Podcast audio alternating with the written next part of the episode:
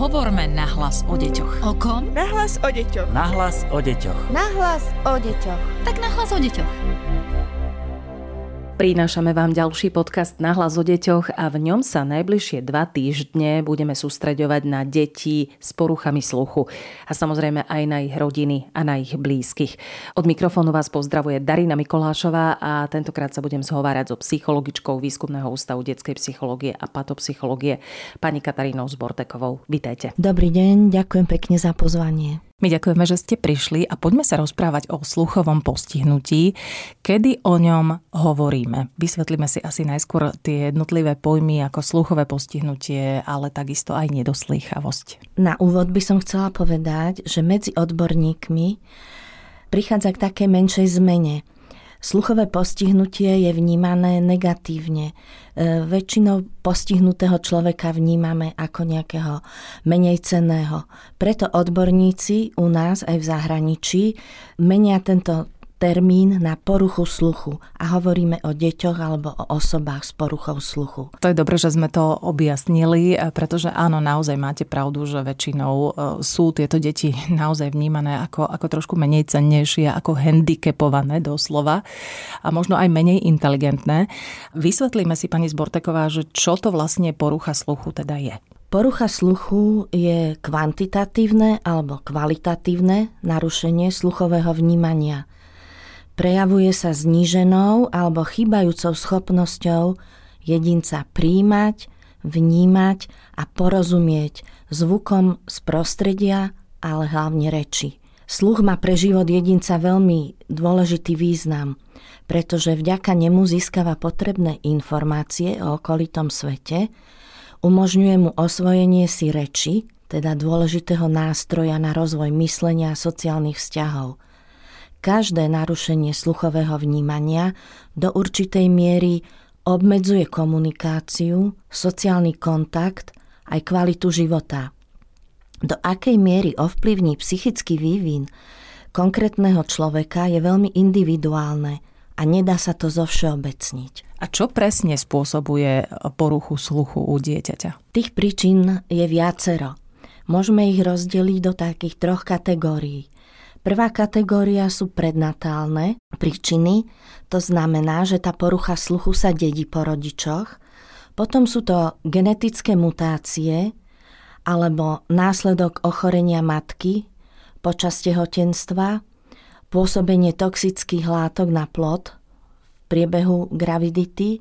Sú to napríklad vírusové infekcie, toxoplazmoza, ale aj cukrovka, rubeola užívanie liekov, drog alebo alkoholu. Ďalšia skupina sú tie príčiny, ktoré vznikajú v priebehu pôrodu alebo krátko pred ním či po ňom. Tým hovoríme, že sú perinatálne. Sem patrí pôrodná trauma, nedonosenosť dieťaťa, nízka pôrodná hmotnosť, asfixia, hypoxia alebo poranenie hlavičky pri pôrode, ale aj novorodenecká žltačka.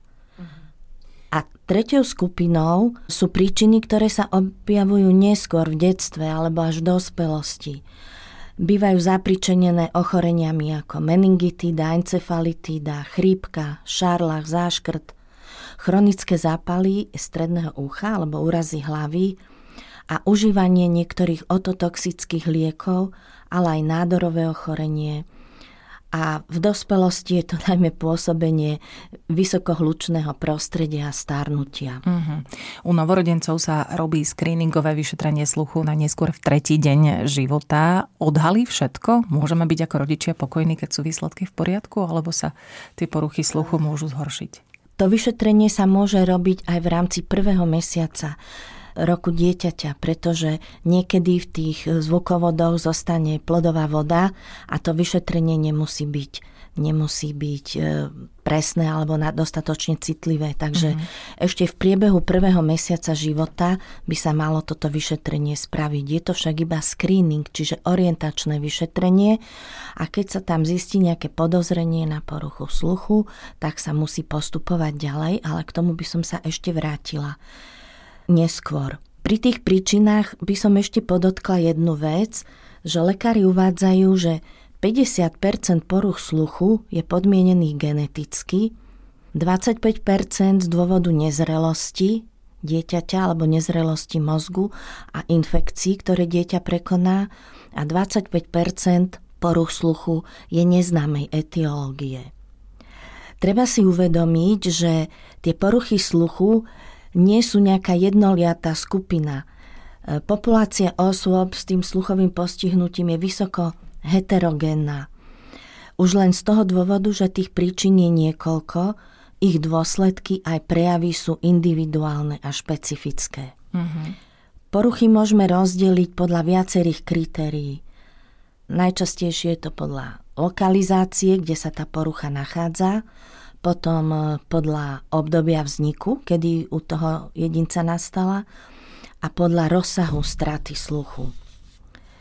Keď postupujeme podľa miesta poškodenia, tam sú také dve základné alebo najčastejšie sa vyskytujúce poruchy sluchu. Je to prevodová porucha, kedy je narušený prevod zvukového signálu vo vonkajšom alebo strednom uchu. A to má za následok, že sa ten zvukový signál zoslabí. Je to teda kvantitatívna porucha, ktorá môže byť trvalá alebo aj dočasná.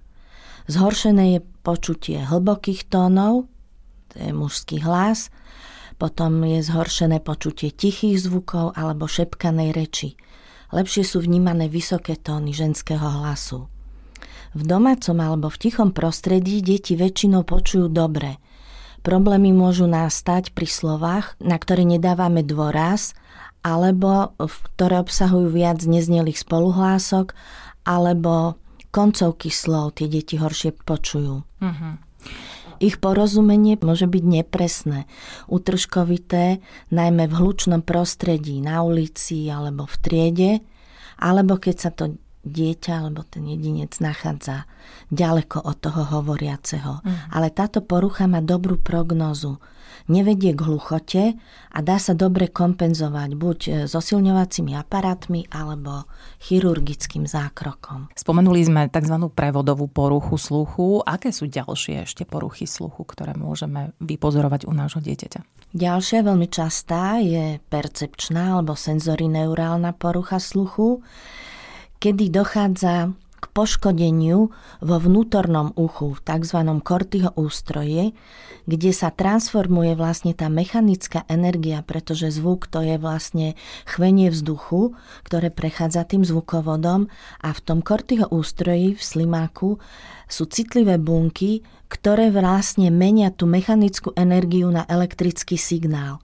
A keď sú tieto bunky poškodené, tak dochádza vlastne k trvalému poškodeniu sluchu. Je narušená aj kvantita, aj kvalita počutia. A tá porucha sluchu môže variovať od nedoslychavosti až po hluchotu. Je stabilná, no v niektorých prípadoch sa môže aj zhoršovať. Buď plynulo, alebo skokmi. Deti môžu mať aj obidve poruchy naraz, čiže aj tú prevodovú, aj percepčnú. To je tzv. zmiešaná porucha. Ďalší typ poruchy je, keď je poškodený sluchový nerv. Vlastne z toho vnútorného ucha vedie sluchový nerv, ktorý prenáša tú elektrickú energiu do mozgu. A nakoniec najťažšie poruchy sú, keď je centrálna porucha, keď je poškodená temporálna časť mozgovej kôry, kde sú sústredené sluchové a rečové funkcie a vtedy majú deti ťažkosti porozumieť zvukom, nevedia si správne pospájať tie signály, ktoré im prichádzajú z vnútorného ucha a nevie si ich priradiť so spomienkami, čiže dieťa nevie, čo počuje. Dieťa môže mať poškodené obidve uši, je to obojstranná porucha sluchu, alebo môže mať poškodené iba jedno uško, a vtedy, keď je to na pravej strane a dieťa je pravák, tak to má horšie dôsledky. Dieťa dokáže kompenzovať tým zdravým, ak je teda jednostranná porucha sluchu, tým zdravým uchom do určitej miery tú poruchu a preto ľahšie uniká odborníkom aj rodičom, že zdá sa, že dieťa počuje, ale potom, keď dieťa príde a počuje v tichom rodinnom prostredí, keď je hovoriaci blízko neho, ale keď príde do škôlky, tak Častokrát učiteľky upozornia rodičov, aby dali dieťaťu sluch vyšetriť, lebo sa im zdá, že dieťa nezachytí presne všetky informácie. Uh-huh. Ďalšie kritérium, podľa ktorého rozlišujeme poruchy sluchu, je obdobie, kedy táto porucha nastala u dieťaťa. Ono je asi veľmi dôležité aj e, pre diagnostiku neskoršiu, že kedy vlastne vznikla tá porucha sluchu, aj o tom si asi niečo povedzme. Áno, je to veľmi dôležité kritérium, pretože od toho závisí vlastne aj tá perspektíva toho dieťaťa, aj spôsob, akým tú poruchu sluchu budeme kompenzovať alebo ako chceme tomu dieťaťu pomôcť. Prvá kategória je prelingválna porucha sluchu, čiže je to vrodená alebo získaná v priebehu vnútromaternicového vývinu dieťaťa alebo počas porodu alebo krátko po porode, čiže pred začiatkom osvojovania si reči. Potom je druhý typ, je to perilingválna porucha sluchu a tá sa objavuje v priebehu osvojovania si reči do ukončenia asi 6. alebo 7. roku. V tomto období od 0 do 6 až 7 rokov sú mozgové centrá najlepšie disponované na budovanie jazyka a reči. A ak nie je porucha sluchu v tomto období včas, ale aj presne diagnostikovaná a následne správne kompenzovaná, dochádza k narušeniu rečového vývinu. Táto porucha býva najčastejšia, vyskytuje sa až u 80% detí s poruchou sluchu. A posledný typ je postlingválna, čiže po osvojení si reči alebo označovaná aj ako ohluchnutie. Vzniká po vybudovaní si základov jazyka a reči, ako som už hovorila po tom 7. roku života. V čím neskoršom veku sa táto porucha objaví, tým menší dopad má na hovorenú reč. Časom sa môže oslabiť artikulácia alebo hlasitosť reči, ale zrozumiteľnosť a slovná zásoba zostanú zachované. Ale pri tejto poruche ostáva veľmi problematické spracovanie tejto poruchy, pretože človek to veľmi ťažko znáša, keď počul a zrazu prestane počuť. Uh-huh. Čiže tam si vyžaduje odbornú pomoc psychológa. Keď sme s dieťatkom pred diagnostikou poruchy sluchu, e, na čo všetko sa máme pripraviť? Čo u neho bude odborník sledovať? Keďže sluch je veľmi dôležitý zmysel preto, aby sme vedeli fungovať a príjmať informácie, poznatky, aby sme sa mohli dorozumieť a socializovať sa v svojom prostredí, a vzhľadom aj na ten limitovaný čas, kedy sú mozgové centra najlepšie disponované na to, aby sa rozvíjala reč, tak e, už u novorodencov je zavedený povinný screening sluchového vnímania. Ten prebieha krátko po narodení alebo môže prebiehať aj v rámci prvého mesiaca života. Deti, ktoré sa ukážu ako rizikové, sa ďalej sledujú a podrobia sa podrobnejšiemu vyšetreniu, ktoré nazývame tzv. objektívne, pretože je to bez spolupráce toho dieťaťa, robia sa často v spánku a tam sa už vlastne presne potvrdí, aký typ poruchy alebo či tá porucha je vážna alebo nie. Rodičia väčšinou sú pritom hospitalizovaní s dieťaťom a tieto vyšetrenia sú dve také základné. Je to audiometria pomocou evokovaných potenciálov, je to metóda, pri ktorej sa snímajú elektrické odpovede mozgu na podráždenie sluchového orgánu, označujú sa ako ERA, CERA, BERA, ASSR, podľa miesta snímania skôry alebo z mozgového kmeňa. Ale kortyho orgán v tom vnútornom uchu vydáva aj vlastné zvuky a tie potom sa zachytávajú ako otoakustické emisie. Takže to sú také najdôležitejšie vyšetrenia, ktorými dieťa prejde ak sa pri tom screeningu zachytí, že je to dieťa rizikové. Pri spomínanej diagnostike vždy odhalíme poruchu sluchu, alebo sú aj prípady, keď sa odhaliť nemusí? Žiaľ je to tak, že ten screening novorodencov hoci je povinný u všetkých novonarodených detí, nemusí upozorniť na to, že to dieťa je rizikové a že sa u neho rozvíja porucha sluchu. Častokrát, ako som už spomínala, najmä slabšie poruchy sa ťažšie identifikujú a unikajú pozornosti aj jednak rodičov, aj odborníkov. Preto je dôležité veľmi dobre si všímať zo strany rodičov, ako dieťa reaguje na ich reč, ako počúva napríklad televíziu alebo rozhlas, či e, rozumie všetko a zároveň aj ako sa vyvíja jeho reč, či zodpovedá tým kritériám, ktoré sú vyvinovo typické. Poďme sa porozprávať aj o tom, že čo cítia rodičia, keď je ich dieťaťu diagnostikovaná porucha sluchu, s čím všetkým sa musia vyrovnať, popasovať a podobne. Až 90 alebo 95 sa deti s poruchou sluchu rodia do počujúcich rodín. Rodičia vlastne keď sa dozvedia túto diagnózu a lekár nemá vždy dostatok času, aby im vysvetlil dôsledky alebo akú podporu môžu hľadať, tak prechádzajú veľmi kritickým obdobím. Typické preto obdobie je popieranie tej poruchy, seba obviňovanie, hľadanie vyníka. Je to úplne prirodzená reakcia ako pri iných závažných diagnozách, o ktorých sa človek dozvie. Ale veľké riziko je v tom, že tí počujúci rodičia doteraz sa nestretli s takým niečím. A ranné obdobie vývinu je veľmi dôležité pre to dieťa.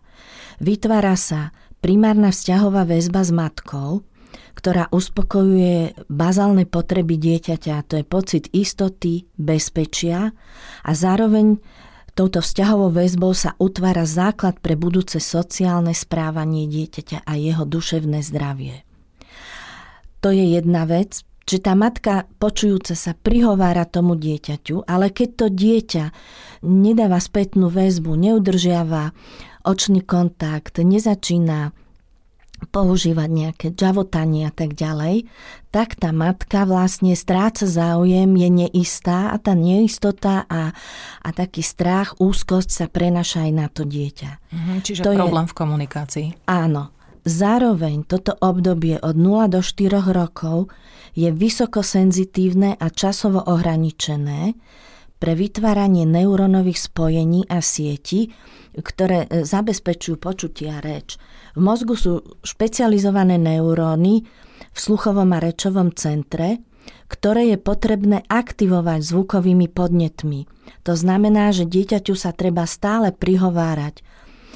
A keď sa to nevyužije, keď tá matka alebo tá opatrujúca osoba rezignuje na to, tak tie bunky sa neaktivizujú v mozgu, ich špecializácia akoby zaniká, lebo oni sú na to geneticky určené a dochádza k postupnej strate ich funkčnosti. Neskoršia stimulácia je síce možná, ale vzhľadom na vysokú plasticitu mozgu, hej, že e, iné bunky prevezmú tú funkciu, ale už je to oveľa náročnejšie aj pre dieťa, dlhšie to trvá, aj pre toho dospelého, ktorý rozvíja reč u toho dieťaťa. Dieťa by malo v ránom veku počuť denne asi 30 tisíc slov a potom od 4. roku 45 tisíc slov, aby sa vytvoril dobrý základ pre reč a schopnosť aj čítať. Takže ak sa toto obdobie premešká a tá porucha sluchu nie je správne diagnostikovaná a správne kompenzovaná, tak vlastne vznikajú také sekundárne nevhodné následky tej poruchy sluchu, čo sa prejaví jednak na oneskorenom alebo narušenom vývine reči, ale ovplyvňuje to aj kognitívny vývin toho dieťaťa. Takže veľmi dôležité je nielen zistiť a kompenzovať tú poruchu sluchu, ale zároveň aj podpora tej rodiny, aby ten rodič si uvedomil, že ne, nezrúti sa svet, keď jeho dieťa má poruchu sluchu a že sú tu ľudia, sú tu organizácie, ktoré mu pomôžu zorientovať sa, poskytnú mu dostatok informácií, poskytnú mu emočnú podporu, aby tú situáciu zvládli rodičia dieťaťa s poruchou sluchu, poskytnú mu kontakty na odborníkov a kontaktujú ho aj s inými rodičmi, pretože tí sú niekedy dôveryhodnejší ako odborníci. Mm-hmm. Čiže nebáť sa požiadať o pomoc. Hovorili sme o tom, čím všetkým si prechádzajú rodičia, ktorí majú dieťatko s poruchou sluchu a v ďalšej časti podcastu na hlas o deťoch sa budeme rozprávať aj o tom, čím si prechádza práve dieťa s poruchou sluchu. Za všetky odpovede tentokrát ďakujem psychologičke Katríne Zbortekovej z Výskumného ústavu detskej psychológie a patopsychológie a počuť sa budeme opäť na budúci pondelok. Podcast Nahlas o deťoch realizujeme v rámci národného projektu štandardizáciou systému poradenstva a prevencie k inklúzii a úspešnosti na trhu práce. Projekt sa realizuje vďaka podpore z Európskeho sociálneho fondu a Európskeho fondu regionálneho rozvoja v rámci operačného programu Ľudské zdroje. Hovorme nahlas o deťoch. O kom? Nahlas o deťoch. Nahlas o deťoch. Nahlas o deťoch. Tak nahlas o deťoch.